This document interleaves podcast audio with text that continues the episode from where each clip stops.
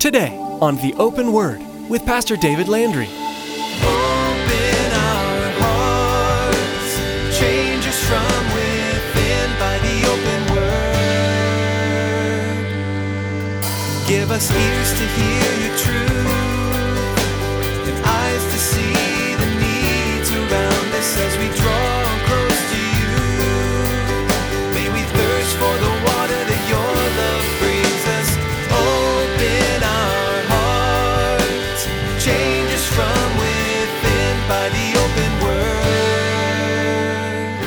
You're not the only one. The Lord wasn't finished with him. The Lord was still going to use Elijah. But how quick you and I, just like Elijah, just like Martha, how quick you and I can think that we, we're either the only ones that are serving or we're the only ones that are doing it right. And all the while, we miss a huge part of the equation that within the family of God, there are different gifts and different purposes and different directions. God uses different ones in different ways. Careful when you slip into your own pity party. I'm the only one right. It's a dangerous place to be. Each person on earth has unique gifts and talents that God has given. These gifts are to be used to glorify God and to help bring His message to everyone we meet. Today, Pastor David reminds us that sometimes this can seem lowly, as if you are the only one serving God amidst the evil of the world. You are not alone, however. Everyone brings their uniqueness in serving God, and everyone is still capable of serving God, and many are. Our task is to serve Him the way that we are designed to serve Him. Now, here's Pastor David with part one of today's message entitled, One Thing is Needful.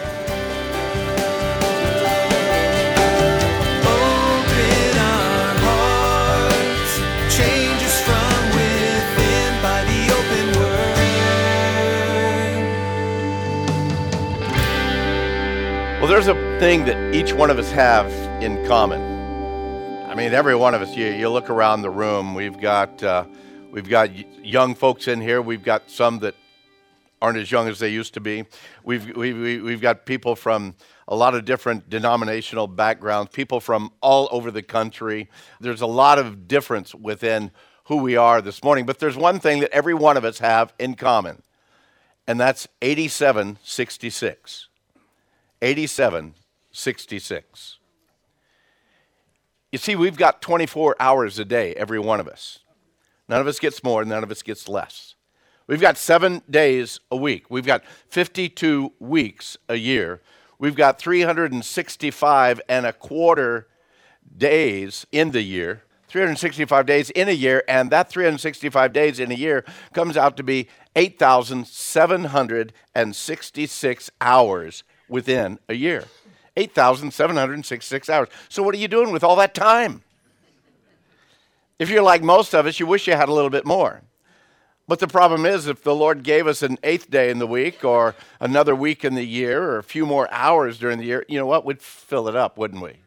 We'd find something to do with it. We would fill it up no matter. We often struggle throughout the year, throughout our days, throughout the weeks, in being able to accomplish all that's set before us.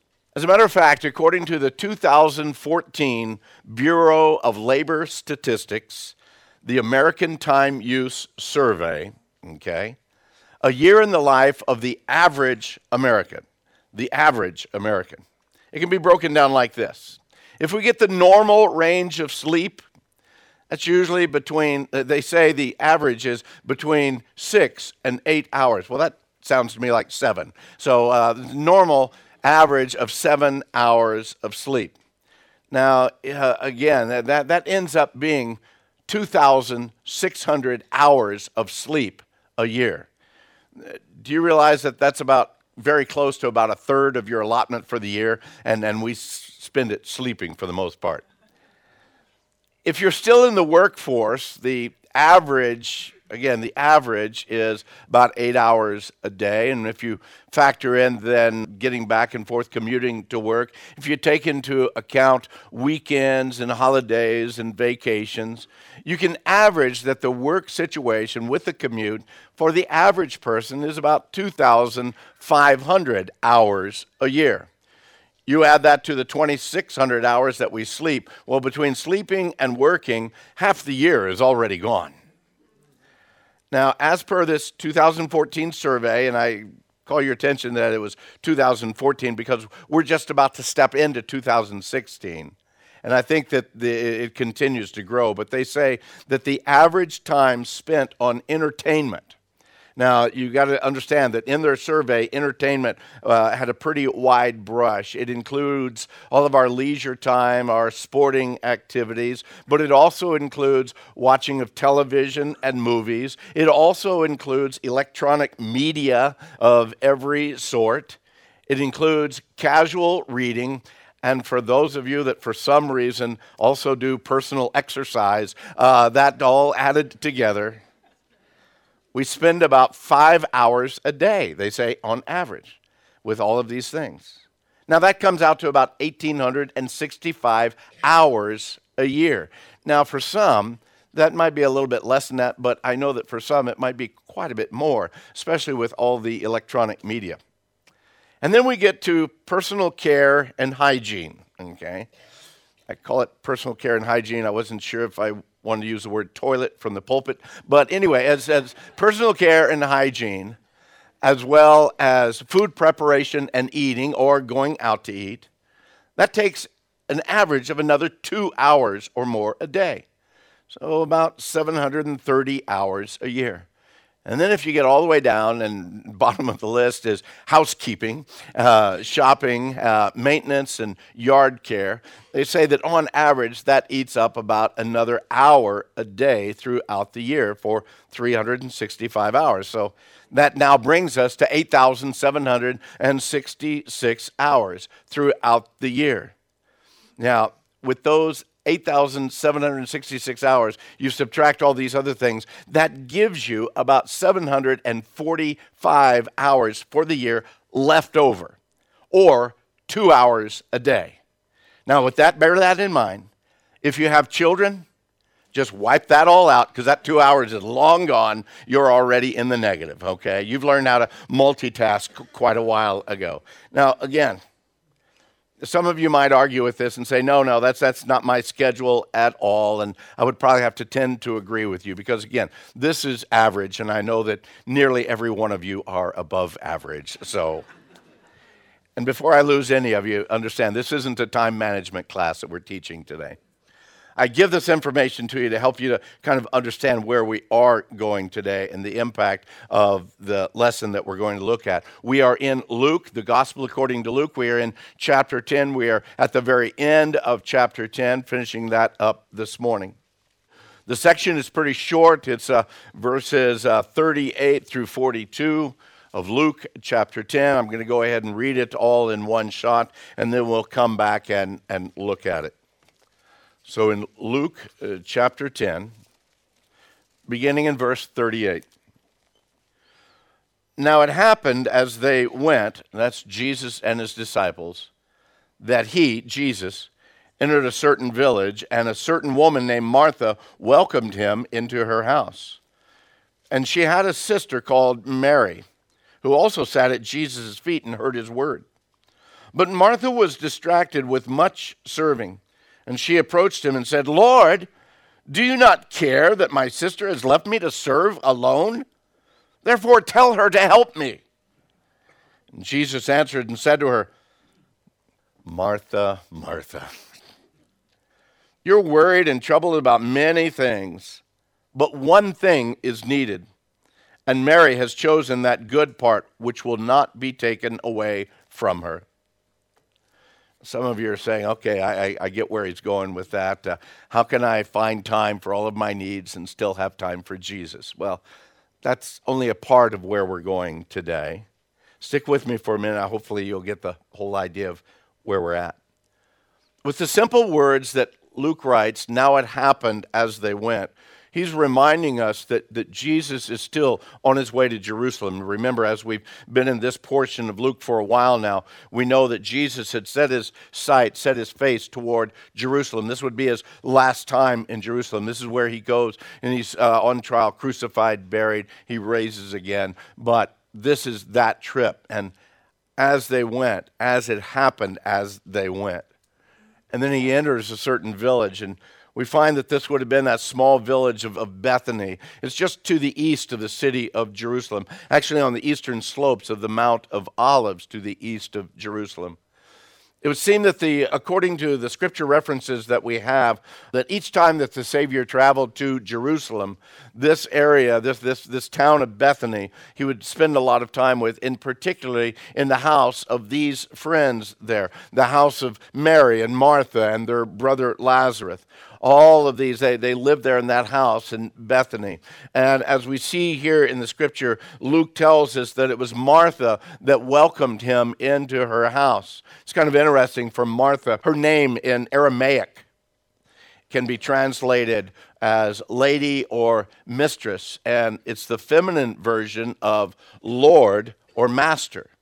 She is the female Lord and Master of this house, we see, not only in her name, but definitely in her actions. We see uh, in, in every aspect, it seems that Mary is kind of the lead here. Uh, I looked also at uh, Mary's name. Mary's name actually means bitter. And uh, someone said just recently that uh, you'd be bitter too if you had to live in the house with Martha all the time. But uh, how often had the Savior been in this house as, as a friend and as Savior? We, we don't know for sure. The, the, the Gospels don't give us a real clarity of how many times. And although Lazarus isn't mentioned in this particular passage, it was sometimes earlier on in the ministry of Jesus. Remember that Lazarus had fallen sick and then died, and Jesus came, and, and by the power of Christ, he raised him from the dead.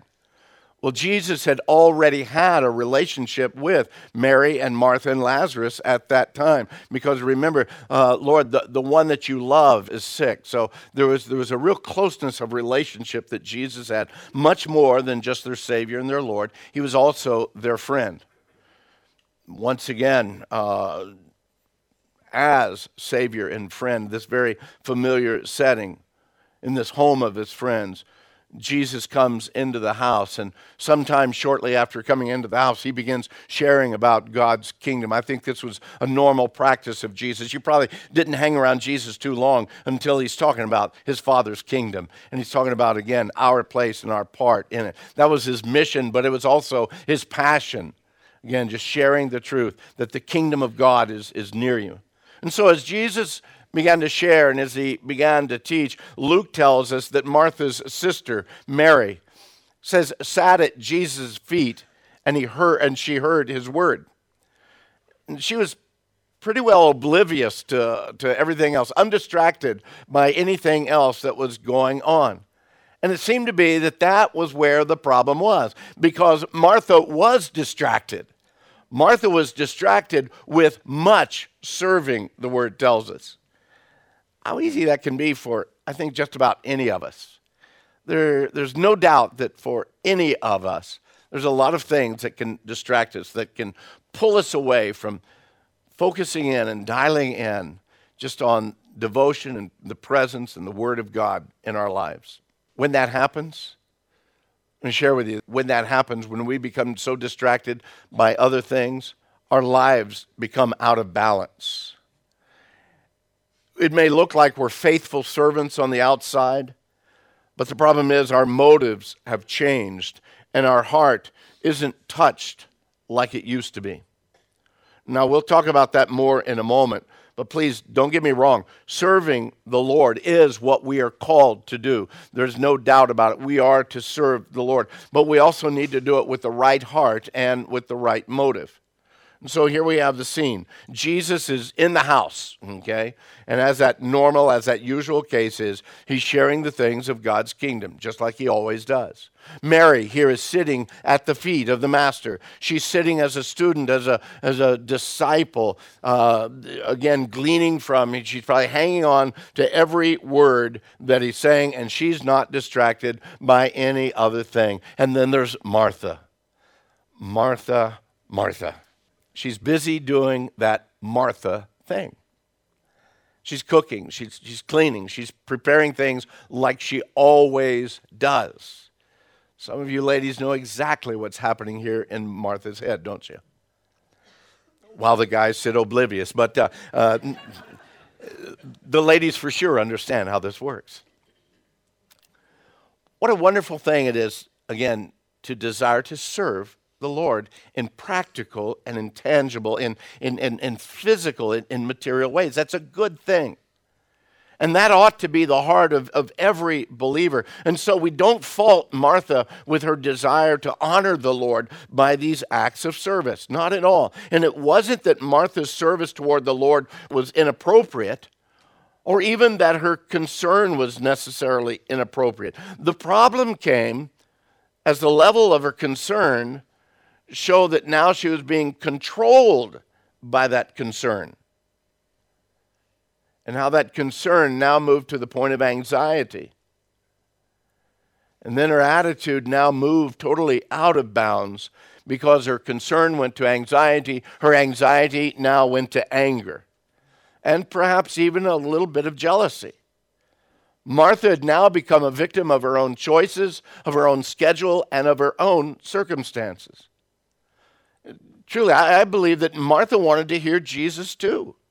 She wanted to hear what her friend and what her Lord, what her master had to say. But the problem was is the tyranny of the urgent came all about her and suddenly she didn't have that opportunity. She felt because there was an imbalance in her life that had now come to surface.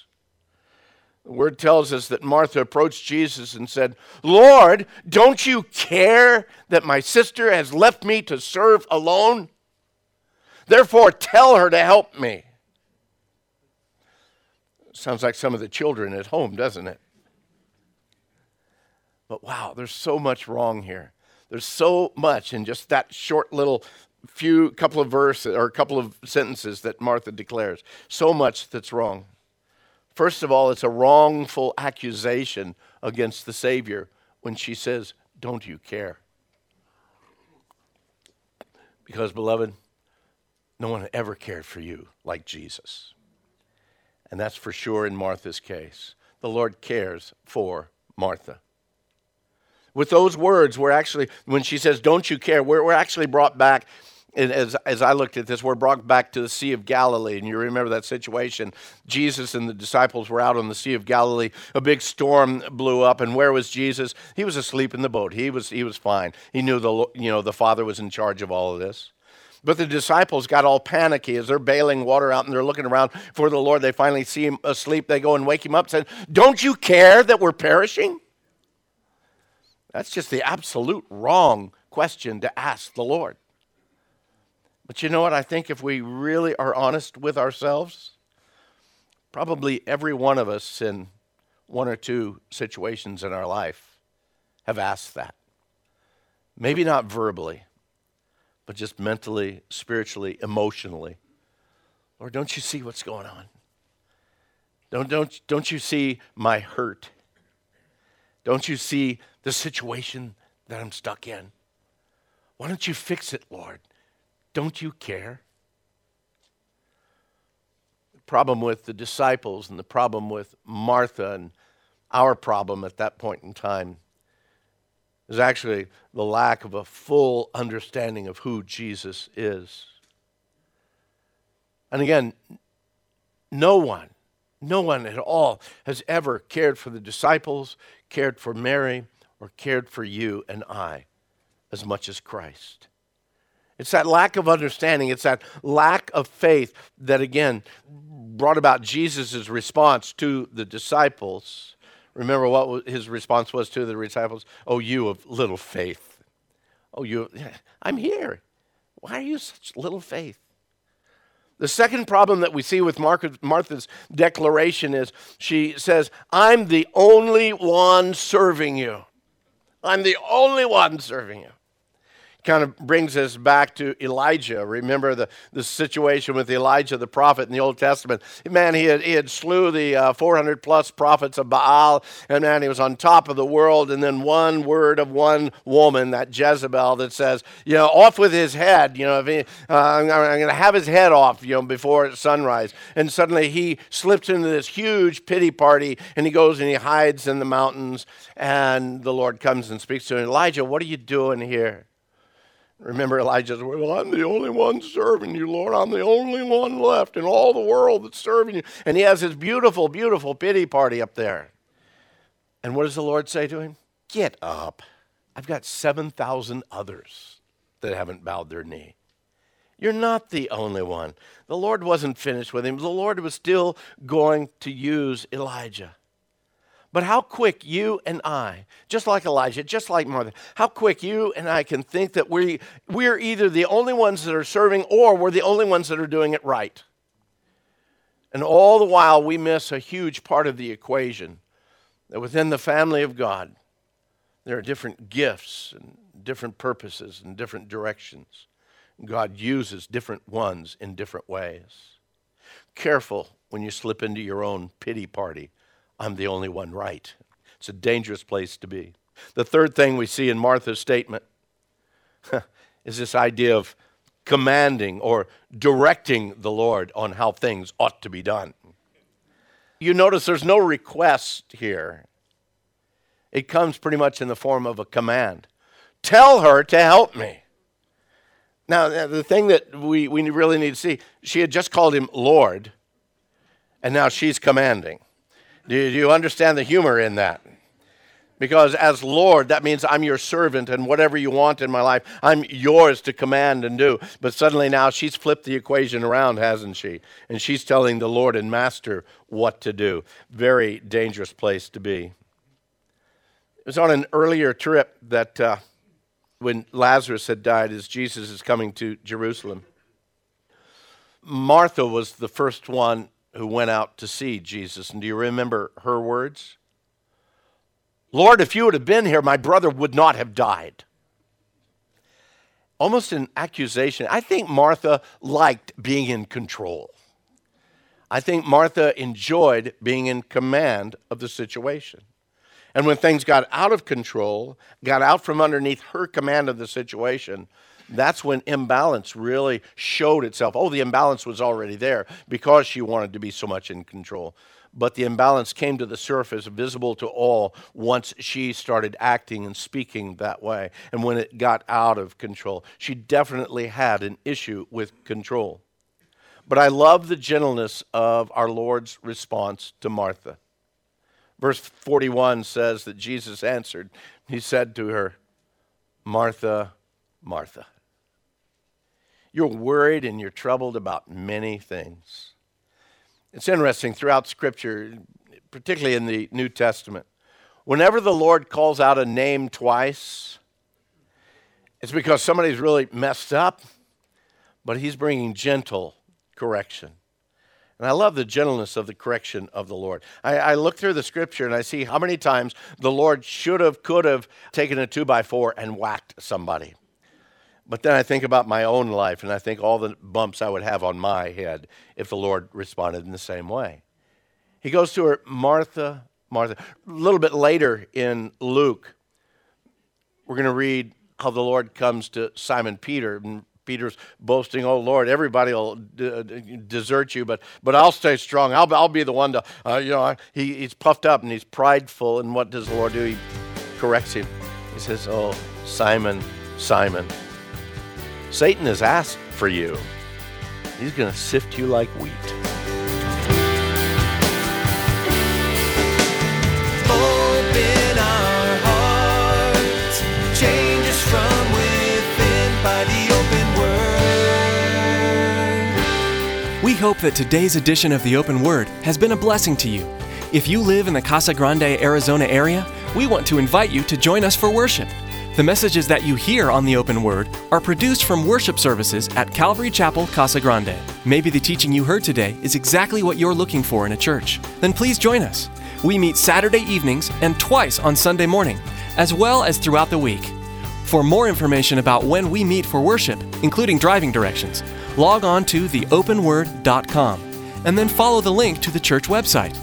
Now, here's Tracy with some more important information about how you can help support the Open Word. Radio programs like the Open Word are wonderful tools that God uses to advance His kingdom here on earth. And as with any ministry, there are expenses involved. Today's broadcast was professionally produced, and God has given us a vision to see the open word expand into other parts of the world. Would you prayerfully consider financially supporting the open word?